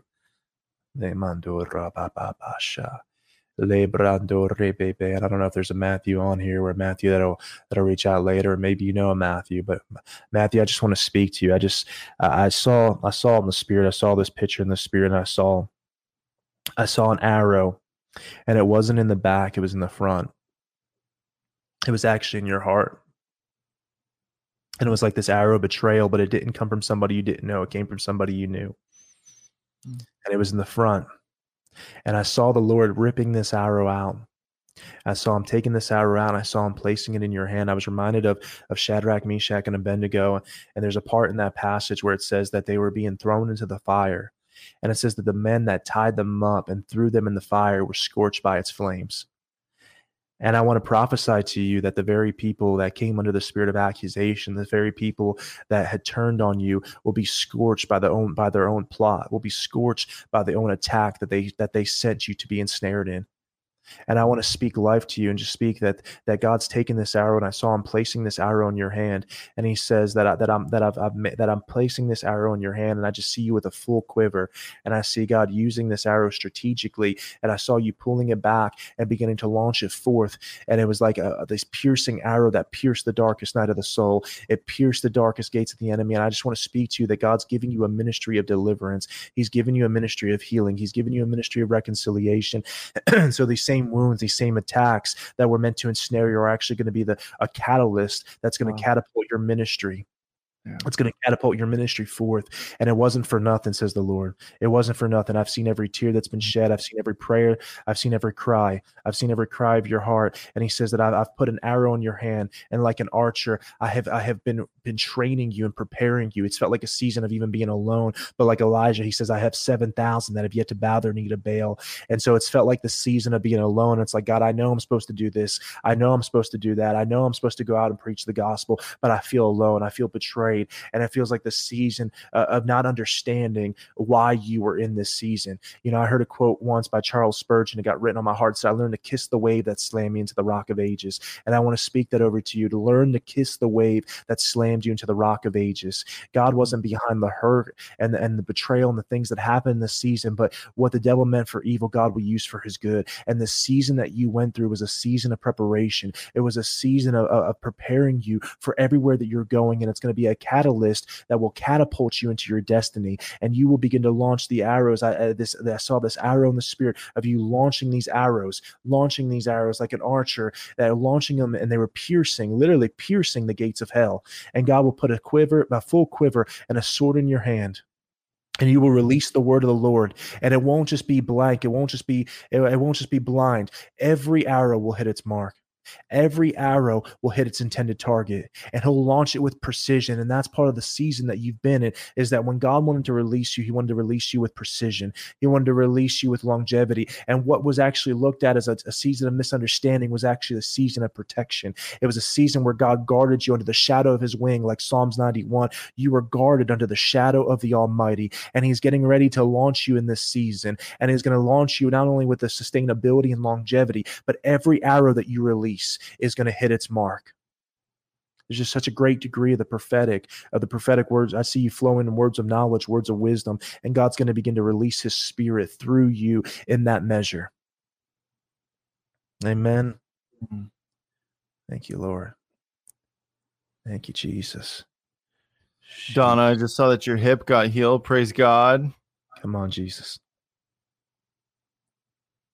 Yeah. Someone else got delivered. Come on, Jesus. Thank you, Lord.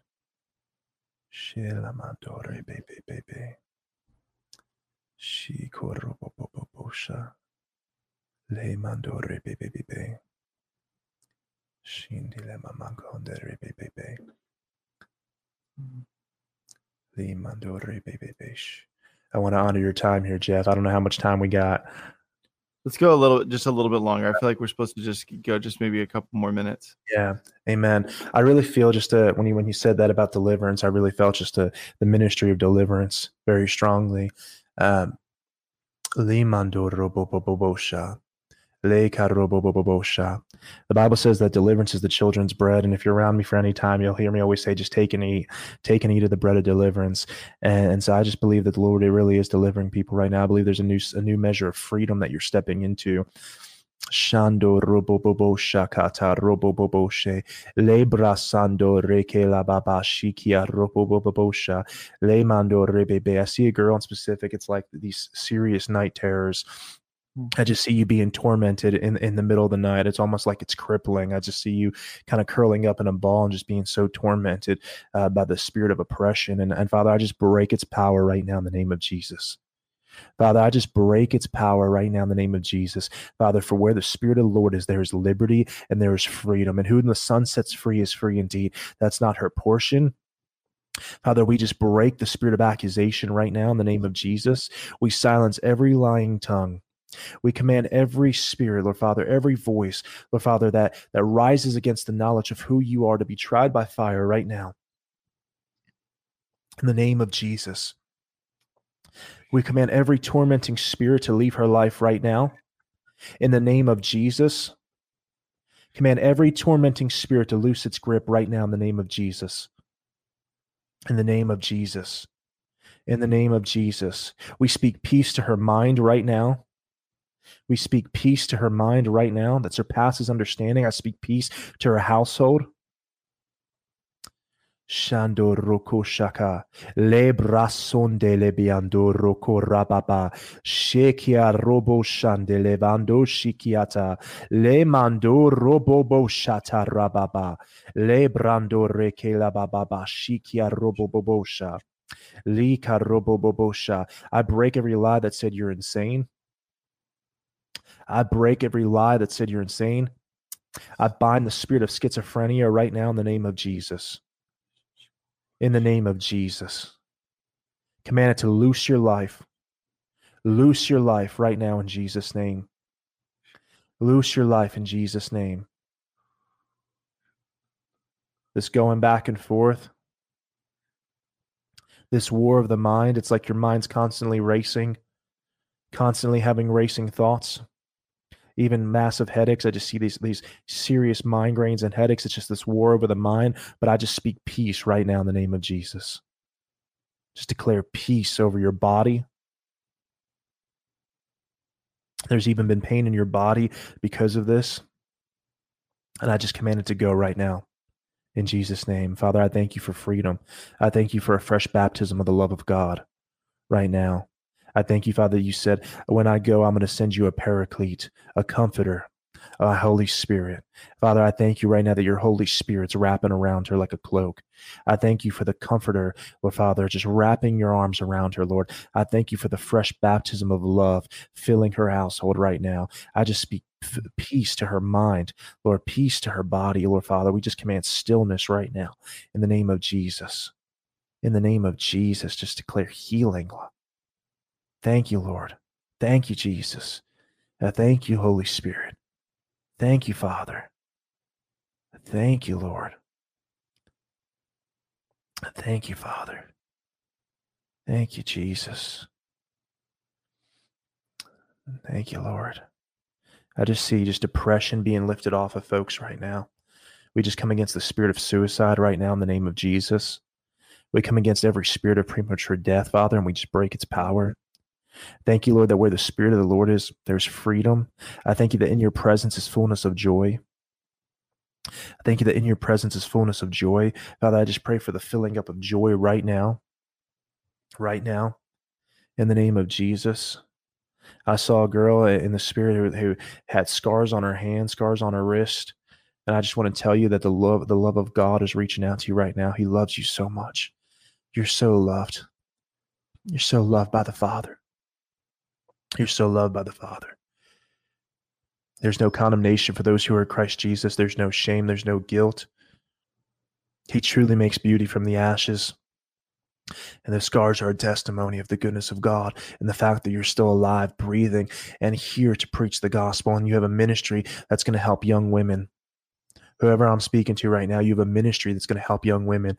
I see young women who are who are on drugs and coming out of se- uh, uh, sex trafficking um, and prostitution, and there's going to be a ministry that's set up and established where you're going to begin to help bring women uh, out of the pits of hell. You're going to help bring women out of abuse situations, and you're going to bring life to them. You're going to bring freedom. God's setting you up as a lighthouse, as a beacon of hope that's going to let people know that there's that there's a refuge, that there's safety on the shores of His love. And He says that He He recognizes you as somebody who loves well, somebody who loves well. Your heart's been filled with love, so full of the love of God. And in this season, I just see this ministry being set up and established just to help young women, young women to reconcile back to the Father. Thank you, Lord. Thank you, Jesus. Thank you, Father. Shandor robobosha. Lela makandore kilebasa. Shi korobobosha. Ela makandor robobosha. Le brasonde le kiator robobosha. Lela mamando rebebebesha. Thank you, Holy Ghost. Thank you, Jesus. Thank you, Jesus. Mm. Thank you, Jesus. Father, we just release a fresh grace right now. I just see these burdens being lifted off. I know part of this was heavy because we had to get down and take an axe to the root. Amen. I feel like there was just a wave of deliverance that began to reach on here because the Lord wants you to know that that's not your portion. That's not yours to carry. But I just see this fresh rejuvenation. It's like just a second wind that's getting ready to hit your sail. There's just a fresh grace to run. I thank you, Lord, that we're only fed according to amount of hunger. There's a hungry people that are on here today. There's a hungry people that are on here today, and God's responding to that hunger. If that's you, just begin to reach out, just begin to really receive just a fresh baptism of the fire, just a fresh baptism of His Spirit. Father, I thank you right now, Jesus. I thank you right now for fresh acceleration to run. I thank you, Lord. I thank you, Jesus. I thank you, Lord, that they're not just fire starters, they're flame keepers, Lord, who will carry the flames of revival into this generation, Father. I thank you, Lord, Father, that you are uniting hearts and uniting minds, Father. I thank you that you are awakening a generation for such a time as this, Lord, Father, that, that who will run and take the torch, Lord, Father, that's been passed on, who will carry the baton, Lord, Father, that's been passed on from generations past, Lord, Father, into this hour, God, that there's reformers that are on this broadcast, Lord, Father. I thank you, Lord, that this is the age of the reformer, God, that just as Martin Luther nailed the thesis to the door, Lord Father, that we're once again in the time of reformation, God. And Lord Father, that you are causing a reformation in your body, Lord. I thank you, Father, that the people that are on this broadcast, uh, broadcast Lord Father, are pioneers, Lord Father, that they're reformers, God, in their generation, in their churches, in their cities, Father. I thank you for fresh vision. I thank you for insight, Lord Father. You've been praying, how, Lord, how am I going to do this? But Lord Father, I thank you for releasing blueprints. I thank you for releasing strategies on how to build and how to advance in this hour. The Lord's going to begin to give you blueprints and strategies strategies, even in the middle of the night. You're going to begin to get downloads of His Spirit. There's going to begin to be downloads and blueprints that you're literally going to begin to see from A to Z on how you're going to build according to the credence of heaven. I thank you for it, Lord. I thank you for it, Jesus. I thank you, Lord Father, for such an acceleration. You know, everywhere that He leads is grace and there's peace. And I thank you that in this next season, where in seasons past, it's felt like every time you try to step out, every time you try to move, every time you try to move out in the spirit, there's been some kind of resistance that's been met, met to you. But what's going to happen in this season, there's going to be a fresh grace to run. There's going to be grace and peace that go before you because favor goes before you and favor knows your name. And it's going to be like every door just begins to line up. We are in a season of the open door. Isaiah 22 22 says that there will be a generation given the key of David, and that key will open doors that no man can shut. It'll shut doors that no man can open. And God is opening doors in front of you that no man can shut, and He's shutting doors that no man can open. So don't be afraid to go because the doors to the past are shut and the doors to your future are opening up. And you're going to begin to walk with grace and acceleration into this next season. There's people that have a heart to plant, there's a people that have a heart to build. I say build in the name of Jesus. I just see even new buildings coming to folks because you're going to need this new building for what you're doing. You're going to need this new building for your new season because you're going to begin to build. And he says, if you build it, I'll fill it. If you build it, I will fill it. If you build it, I will fill it. And there's been a vision that seems like, God, we only have this amount of people. Why do we need a building this big? But the Lord says, as, as you begin to build with obedience to heaven, God's going to send the people because your heart has not been on what, what man looks at. Your heart has been on the Spirit of God. And John 12, 32 says, If I be lifted high, I'll draw all men unto me. And your eyes have been your eyes have been postured towards heaven. Your ears have been postured towards heaven to the heartbeat heartbeat of God. See, impact is not measured in just numbers, or church growth is not measured in just numbers, it's measured on impact if you were to up and uproot and leave would the weight of the region feel you no longer be in there? But i want to speak to you prophetically and say so in the direction your heart wants to go so for the season you're stepping into because it's a season of acceleration. It's a season where god is setting and establishing the church in its rightful seat and position to be who you've always been called to be which is to be a lighthouse to the region a lighthouse uh, to the state a lighthouse to the nation. And so i want to speak prophetically to you to say run go forth in the name of jesus. There's a fresh wind hitting your sail right now, a fresh wind of acceleration, fresh breath again. You can breathe again. All the constricting is leaving, all the constricting is breaking, and it is a season to run. I just see age-old chains literally being shattered and broken off. Every every form of bondage that's held you from stepping in to the destiny and the calling of God on your life. We break it now in the name of Jesus. Father, we thank you for fresh grace. We thank you for acceleration, God. We thank you, Father, that they are stepping into the days of destiny, Father. I thank you right now for every person, Lord Father, that they are truly pioneers in their generation, Lord Father, and that, Lord, you are truly, God, aligning them for such a time as this, Lord Father, to help awaken the generations. And the revival in their heart is going to bleed through to the nation, to the people around them, to their families, to their schools, and to their cities. In the mighty name of Jesus. Mm. Amen. Mm, amen. Tyler, dude, I know people were so blessed by that. I was seeing the comments just rolling in. And I, you know, it's one of those things too where I feel like we're going to see the fruit of that continue. And I think you're going to get a lot of messages, even over the course of the next couple of weeks, of people just, you know, hearing testimonies of what the Lord did. Because that's how he mm-hmm. rolls and that's what he that's does right. on this show. so, um, Tyler, can um, can you tell people how they can follow you on social media? Maybe talk about your podcast a little bit, all that good stuff. Yeah. Uh, first off, Jeff, just thank you so much, man, for having me on. Uh, when every interview I've watched of you, man, I'm like, this guy's a kindred spirit to me, and uh, oh. just just such an honor to be on with you, and and just thank you for Thanks. that. Um, yeah, awesome. You guys, uh, Facebook, it's Tyler Medina. Um, Instagram's the same thing, Tyler Medina. Um, our, our, we have a YouTube page. It's called Consuming Love Ministries. Um, and then you can actually find the podcast on Apple Music, Spotify, um, as well as the Apple Podcast app. It's just the the Father's Heart podcast. And so if you look it up that way, um, or look up Tyler Medina, you should be able to see it there and pop up. Mm-hmm. And they get a little dose of your wife in there too. That's you know? right. a little tag team, you know. Yeah. Yeah. So uh, everybody, you know the drill. All that stuff is in the. We do our research around here, so we always have it preloaded in the description, so people can just click, go right away. Um, go show his podcast some love, you guys. You also have a YouTube. We just include the YouTube in there, uh, just in case you know you decide to post on there some more. People be, can be subscribed, locked, and loaded. You know what I'm saying? Awesome. We appreciate so, it. Tyler, seriously, thank you so much, man. This was really? this was great. This was really really good.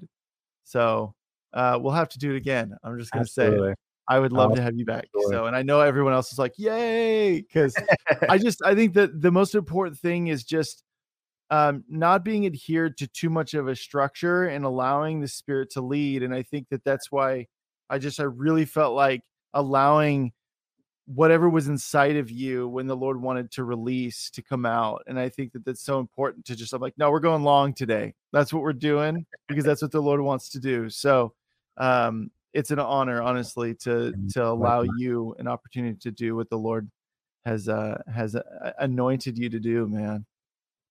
Amen. Well, I sure appreciate it. Absolutely, yeah. So, everybody, just have an amazing rest of your day, an evening, great evening, uh, and join us on Friday. I almost said join us on Wednesday. It feels like it should be Friday. All right, it should.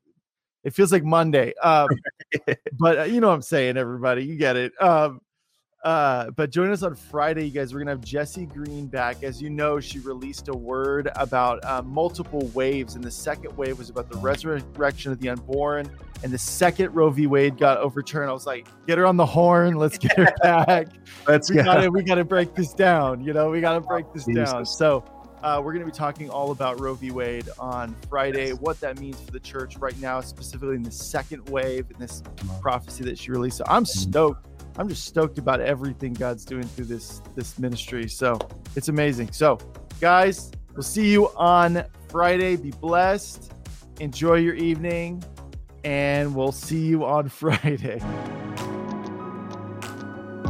This has been Elijah Fire Thanks for listening. For more episodes like this, you can check out the Elijah Fire podcast on ElijahFire.com, on Apple, Spotify, or wherever you get your podcasts. You can watch us live every Monday, Wednesday, and Friday at 2 p.m. Pacific Time on YouTube, Twitch, and Facebook. Elijah Fire is presented by Elijah Streams and is part of Elijah List Ministries. Click the link in the description for more info on how you can donate today.